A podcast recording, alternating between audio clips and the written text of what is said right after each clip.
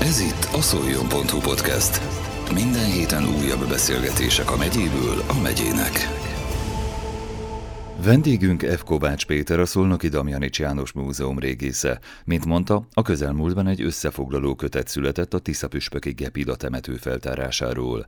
A kutatási eredményeknek köszönhetően számos arcrekonstrukciót is sikerült elkészíteni, emellett képet kaptak a kor emberének életmódjáról, sőt betegségeiről is. A szakemberrel Hartai Gergely újságíró beszélgetett a tajvani kapcsolatról is.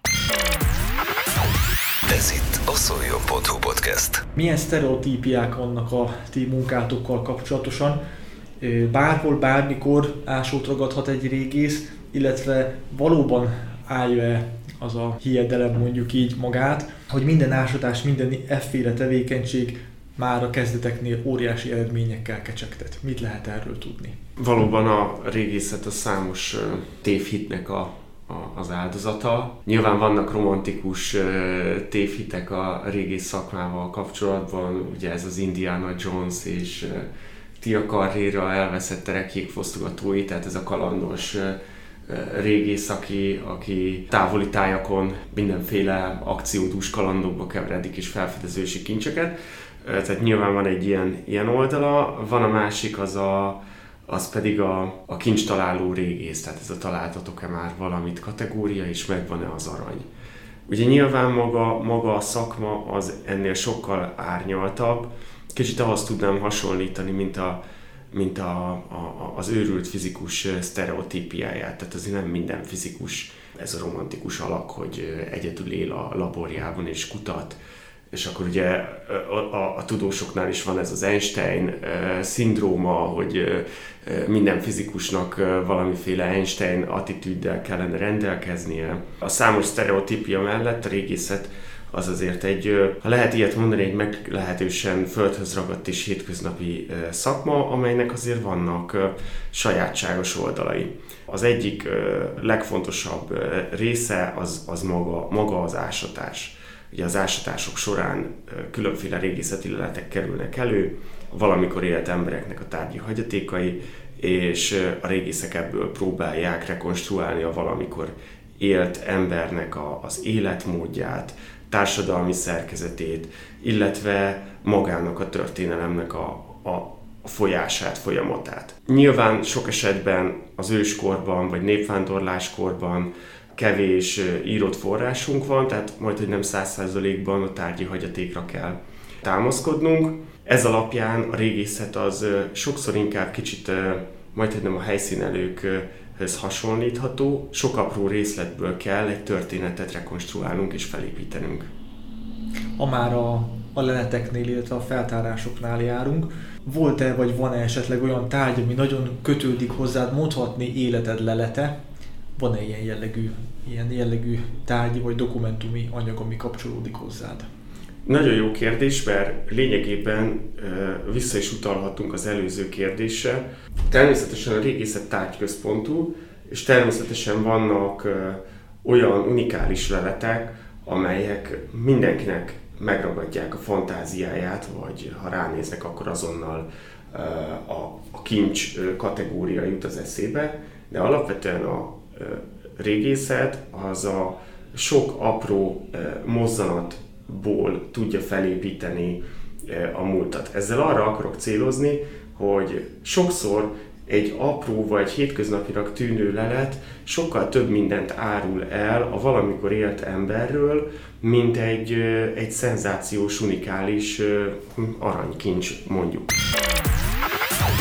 Ez itt a szoljon.hu podcast. Számomra az egyik leg, legizgalmasabb lelet, legizgalmasabb felfedezés az egy Krisztus előtt második századi kelta fibulának, ruhakapcsoló tűnek a felfedezése volt, ami önmagában nem tűnik egy olyan, olyan nagy érdekességnek, hiszen egy apró kis bronztárgynak a töredékéről beszélünk, de hát mégis akkor miért ragadja meg ez az embernek a fantáziáját, meg miért mondom azt, hogy ez volt a legfontosabb lelet, amit, amit felfedeztem?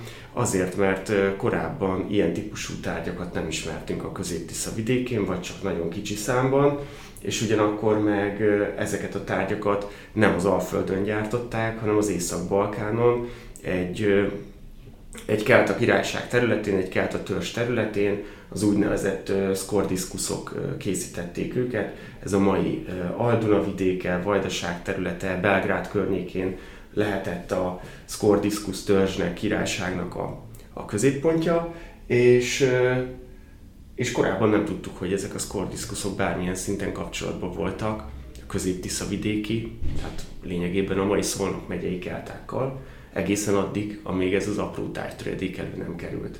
És aztán mélyebben belenéztünk a, a dolgokba, meg a leletekbe, és egyre inkább jöttek elő ezek a tárgyak, és öt évvel később most már ott tartunk, hogy, hogy igen, csak valószínű, hogy a Krisztus előtti első-második század folyamán a közép vidék nagyon intenzíven kommunikált az Észak-Balkánnal, azon belül is ezekkel a, ezzel a Scordiscus törzsel, sőt, hogyha egyel tovább lépünk, feltételezhető, hogy a Zagyva Tisza völgye egyfajta észak-déli tengelyként összekötő kapocs lehetett a mai felvidék, mai Szlovákia területe és az Észak-Balkán között. Ez itt a szoljon.hu podcast. Hogyha kifejezetten a megyére fókuszálunk, ugye nem régiben épp egy régészeti ásatáson találkoztunk Törökszent Miklós határában, rendkívül gazdag leletanyag az, amit ott megtaláltatok akkor. Hogyha a megye területére fókuszálunk, akkor mit lehet mondani, mire fókuszálnak most a, régészeti kutatások? A, alapvetően a régészetnél számos dolgot el kell különítenünk. Ugye a régészetnek van egy, van egy olyan szerepe, hogy a jelenleg földben lévő érintetlen régészeti lelőhelyeket meg kell lóvni, meg kell menteni. Elsősorban ez a veszély a különböző építkezések során áll fent.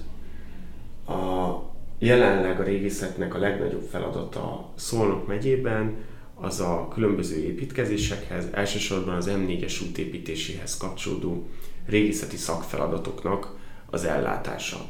Ez azt jelenti, hogy a jelenlegi útépítés zajlik egy, egy mondjuk úgy egy 20-25 kilométeres sávon, és ebbe a 20-25 kilométeres sávba, ahol földmunka fog zajlani, ott el kell végezni a, a régészeti kutatást, megelőző feltárást vagy leletmentést, és az ott lévő leleteket a megfelelő dokumentációs eljárással ki kell lemelni és rögzíteni kell az utókor számára. Hiszen ha ezt nem tennénk, akkor ezek a leletek elpusztulnának.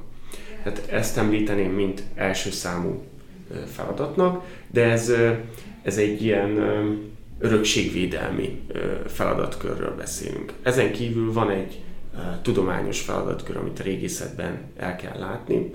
Ez akkor lép be a képbe, amikor megtörténtek a régészeti feltárások, vagy éppenséggel valaki a kertjében vagy bárhol talál leletet és azt beszolgáltatja, és ezeket a leleteket bizony értelmezni kell, elemezni kell, meg kell mondani, hogy mikor készültek, mire használták, hol készültek, Természetesen vannak technológiai kérdések is, amiket feltehetünk, akár egy kerámia edény esetében, vagy egy fémtárgy esetében, hogy ha kerámiáról beszélünk, hogy kézzel formálták, korongon készült, mekkora hőmérsékleten égették ki, milyen minőségű agyagból készült, tehát egy csomó készítéstechnikai kérdés is feltehető, de ez a tudományos elemzés. A tudományos elemzés kapcsán, a tudományos elemzésnek a végén próbálhatunk meg válaszolni olyan kérdésekre, amiket az előbb kicsit feszegettünk, hogy a adott kornak az emberei hogyan éltek. És akkor van egy harmadik terület, ami úgymond a, a régészeti munkának a, a végén van, egyfajta koronája, vagy a, a pont a mondat végén, amikor ezek a leletek bemutatásra kerülnek, ugye túl vagyunk a tudományos értelmezésen. Ez a tudományos értelmezés sokszor a laikusok számára nem feltétlenül értelmezhető, tehát nekünk ezt le kell fordítani a, a, a laikus emberek vagy hétköznapi emberek számára érthető módon, és el kell úgymond mesélnünk annak a tárgynak a történetét és annak a korszaknak a történetét, és egy kiállításban ezt be kell, be kell mutatni. Hiszen joggal merül fel a kérdés, hogy hát ezeket a leleteket a raktáraknak ássák ki a régészek, vagy egymásnak, hogy a szaklapokban mutogassák, természetesen is-is, és a közönségnek is be kell mutatni, mivel hála Istennek Szolnokon és Szolnok megyében nagyon nagy érdeklődés övezi a régészetet. Ez itt a Szoljon.hu podcast. Nem elég csak feltárni, tudományosan elemezni és bemutatni ezeket a leleteket, hanem megfelelő módon raktározni kell. Hiszen száz év múlva is lesznek remélhetőleg emberek szólnokon, akik érdeklődni fognak a múlt iránt, és egy 5000 éves lelet 100 év múlva csak 5100 éves lesz, tehát hogy az az ő, ő saját idejében egy pillanatnak tekinthető. Tehát igen, a raktározás és a leletek múzeumban való megőrzése is kiemelkedően fontos. Itt csak utalnék Hild Viktor századelei hírlapíró és műgyűjtőre, akinek a saját magángyűjteménye volt az alapja a mai Damjanics János Múzeum régészeti gyűjteményének, és ő az 1900-as évek elején végezte a, a, a gyűjtésének nagy részét, és ezek a leletek a mai napig megtalálhatóak a, a múzeumban. Szóval igen, tehát sok, sok rétű a, a régészeti munka. Említetted itt a nagy közönségnek a szerepét olyan értelemben, hogy nekik is, vagy, vagy azért is dolgoztok, hogy, hogy ők is megismerjék ezeket a, a, az emblematikus leleteket, amiket itt a megyében találtok. Talán éppen ebből az indítatásból egy blogot is vezetsz, és ezt kevesen tudják, hogy blogba írod lényegében azokat a gazdag kutatási eredményeket, amik a megyéhez köthetők. Igen, van egy, van egy blogom, vagy blogunk a, a régészeti osztályon, ez a szolnoki régészet.blog.hu, ahol a Szolnok megyében folyó régészeti munkákat igyekszünk bemutatni. Vannak vendégszerzők is, illetve nyugdíjas kollégák is írnak a régi idők régészetéről. Igen, ez egy nagyon fontos dolog, hiszen ma már az internet az úgymond mindenkinek ott van a, a, a zsebében, könnyen és gyorsan elérhető az a közönség, aki érdeklődik a régészet iránt, és hála Istennek ez a régészeti blog, ez, ez elég nagy népszerűségnek örvend, hiszen amikor kikerül egy-egy új bejegyzés, akkor, akkor néhány napon belül egy pár százan rákattintanak a, a, az adott írásra és elolvassák, de volt olyan, amikor 20-30 vagy éppenséggel 40 ezer olvasása volt néhány hét alatt egy-egy írásnak, illetve hozzá kell gyorsan tennem, hogy hát nem csak Szolnok megyei régészetről van benne szó, hanem amikor a saját érdeklődésem más irányba vezet, más területek felé, akkor, akkor azokról is szoktam írni, Fülöp-szigetekről, Tajvanról, Kínáról, Indonéziáról, vagy éppenséggel érdekes régészeti módszerekről, tömegsírok régészetéről, a sarkvidéki környezetben zajló régészeti ásatásokról. Tehát, hogy ez igazából egy ilyen vegyes rágott. Ez itt a Szoljon.hu podcast. Indonéziával, illetve Tajvánnal hogy kerültél kapcsolatba? Mind a két területtel végül is a feleségem kapcsán kerültem így kapcsolatba, mivel ő távol-keleti régészettel foglalkozik, Kína, Róma régészetével, a két birodalom között fennálló viszonyjal, nyilván az ókori, ókori időkben, és az egyetem végén 2013-ban pályáztunk egy indonéziai ösztöndíjat, amit meg is nyertünk, és egy évet voltunk a középjávai Semarang városának állami egyetemén, ahol nyelvet tanultunk, illetve tradicionális indonéz kézművességet, ez azt jelenti, hogy batikolást, illetve fazekasságot, faragást, kipróbáltunk ezt, azt, tehát mit tudom én például a tradicionális indonéz hangszerhasználatot, a gamelánt, különböző ütős hangszereket, de azok, azok csak ilyen egy-egy alkalmak voltak. Úgyhogy volt ez az Indonézia, ami, ami aztán a későbbiekben a feleségem kutatásába szervesen be is épült, hiszen néhány évvel ezelőtt ő publikálta az első Jáván előkerült római érmeket, szóval ő azóta is intenzíven foglalkozik Indonézia ókori régészetével Róma viszonylatában. Tajvan pedig ugyancsak, ugyancsak a feleségem révén jött számításba, ahova nyert ő egy ösztöndíjat, amit a tajvani külügyminisztérium nyújtott. Ez az úgynevezett Taiwan Scholarship, ahol ugyancsak ezt a területet, a ókori nyugat és kelet viszonyát tanulmányozta a Taipei Akadémia Szinikán, ez a tajvani tudományos akadémia, és hál' Istennek vitt engem is, meg vitt a kislányunkat is, úgyhogy én gyakorlatilag ott egy évig voltam ilyen apai szabadságon a, a kislányjal, és hát nyilván a helyi régészet, meg a helyi történelem is megfertőzött engem, és foglalkoztam azokkal a régészeti korszakokkal, amik felkeltették az érdeklődésemet. Tajvan kapcsán a neolitizáció régészetével, a tajvani törzsek bevándorlásával, illetve Indonéziában pedig a, a buddhista és hindu korszaknak a templomépítészetével, ami a Krisztus utáni 7. századtól a 13. századig terjedt. Szóval így kerültem ezzel igazából kapcsolatba, valamint azért haza is hoztunk valamit ebből, hiszen az elmúlt években voltak Tajvan tematikai kiállítások a Damjanics Múzeumban, volt egy nagy uh, tajvani uh, tea kiállításunk, ami egy ilyen kulturális és teagasztronómiai kiállítás volt.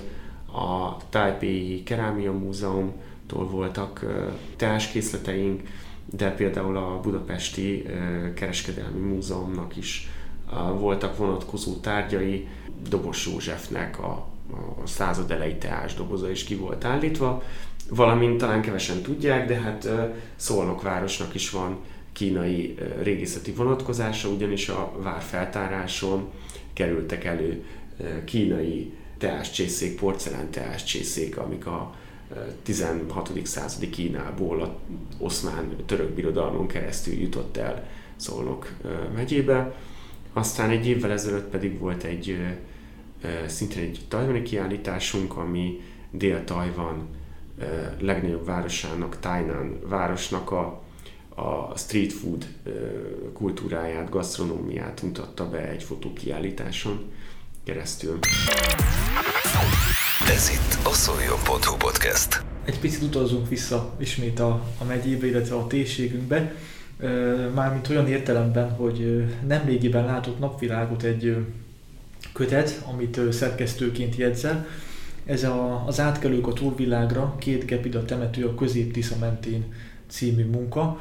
Egy összefoglaló kiadvány, amiben gyakorlatilag arcrekonstrukciók és számos más érdekesség jelenik meg, ami, ami ehhez a két gepida temetőhöz köthető.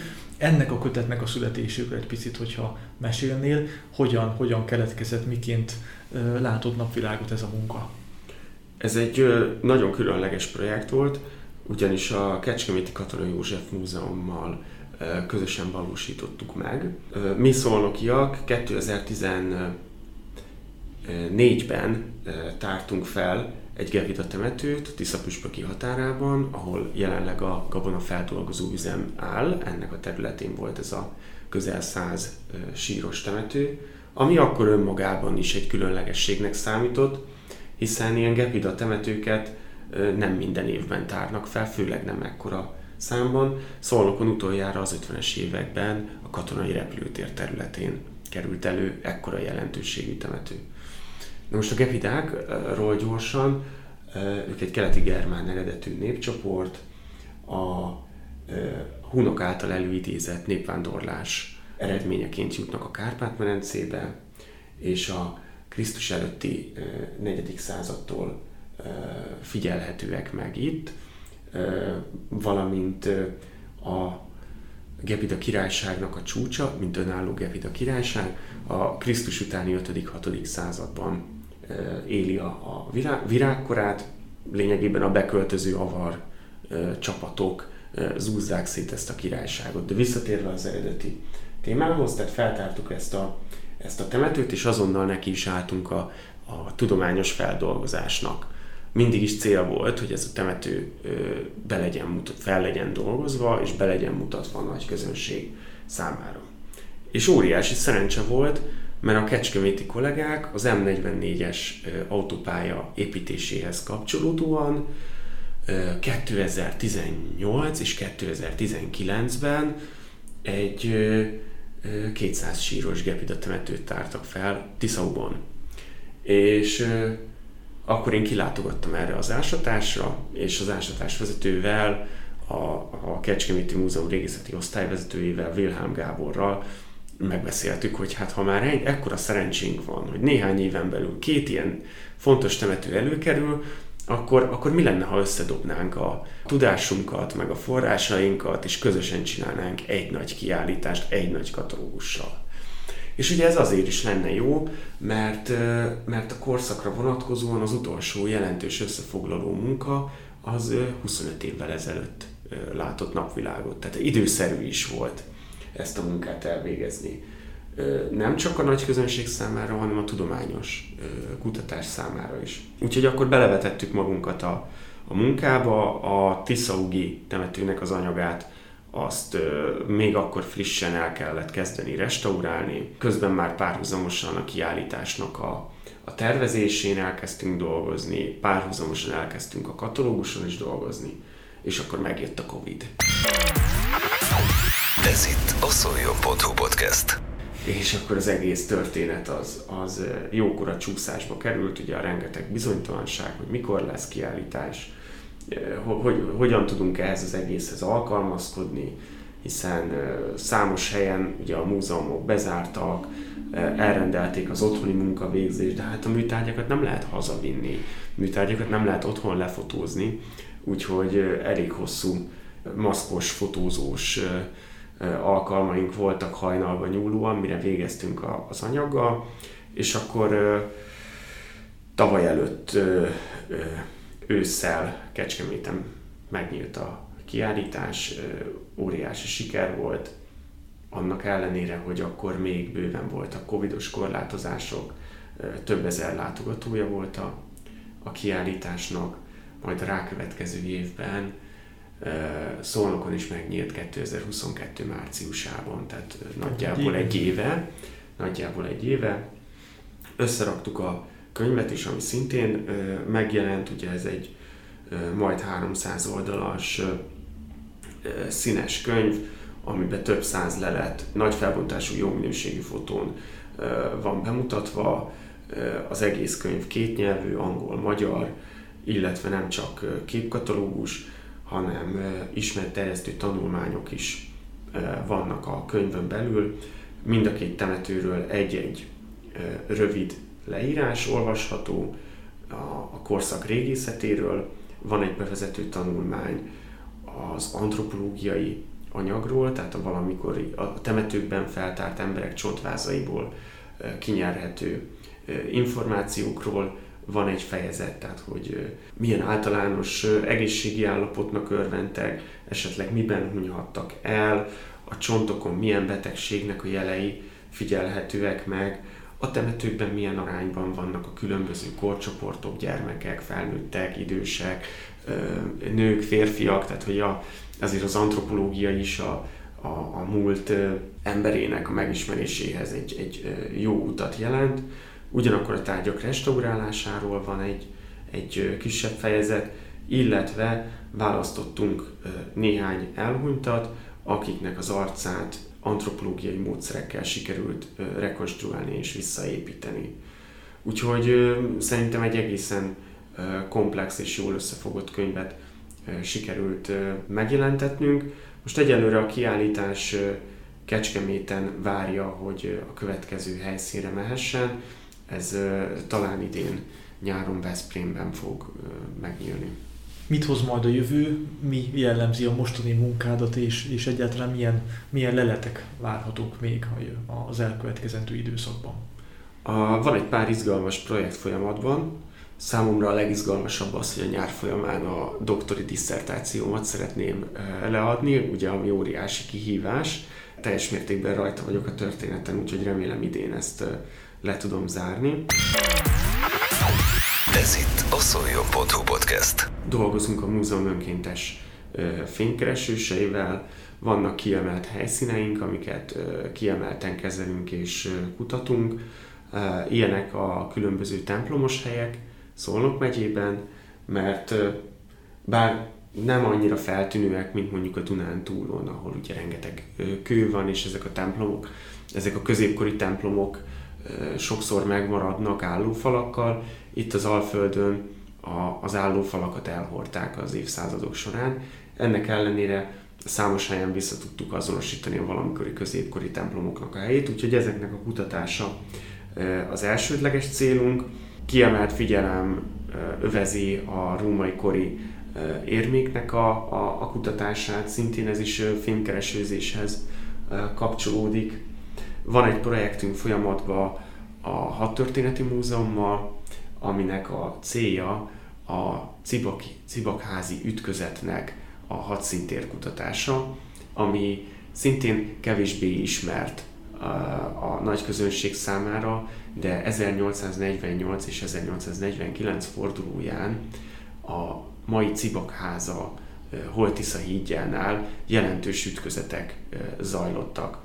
Császári csapatok többször megpróbálták elfoglalni a hidat, a magyar csapatok meg megpróbálták, és meg is védték sikeresen ezt a hidat. Valamint az ártéren belül van mai napig látható két ágyúerőt, két ágyúsánc, amelyekből az egyik az úgymond szinte tökéletes állapotban van, tehát a sánc árok és a sáncnak a felépítése is látható, és a Hadtörténeti Múzeum kollégáival, dr. Polgár Balázsral és Kulcsár Viktorral ezt a hadszinteret fogjuk terepbejárási és filmkeresőzési módszerekkel alaposabban felderíteni, és reményeink szerint a különböző harci cselekményeknek az intenzitását és gócpontjait sikerülne majd megfigyelni. Meg hát természetesen a, a, a vaskor kutatás az számomra folyamatosan fókuszban van. Közép-Tisza vidék kapcsolata az Észak-Balkánnal a Krisztus előtti első-második században ez az, ami, ami leginkább foglalkoztat. Kevés leletünk van, de azok annál, annál árulkodóbbak.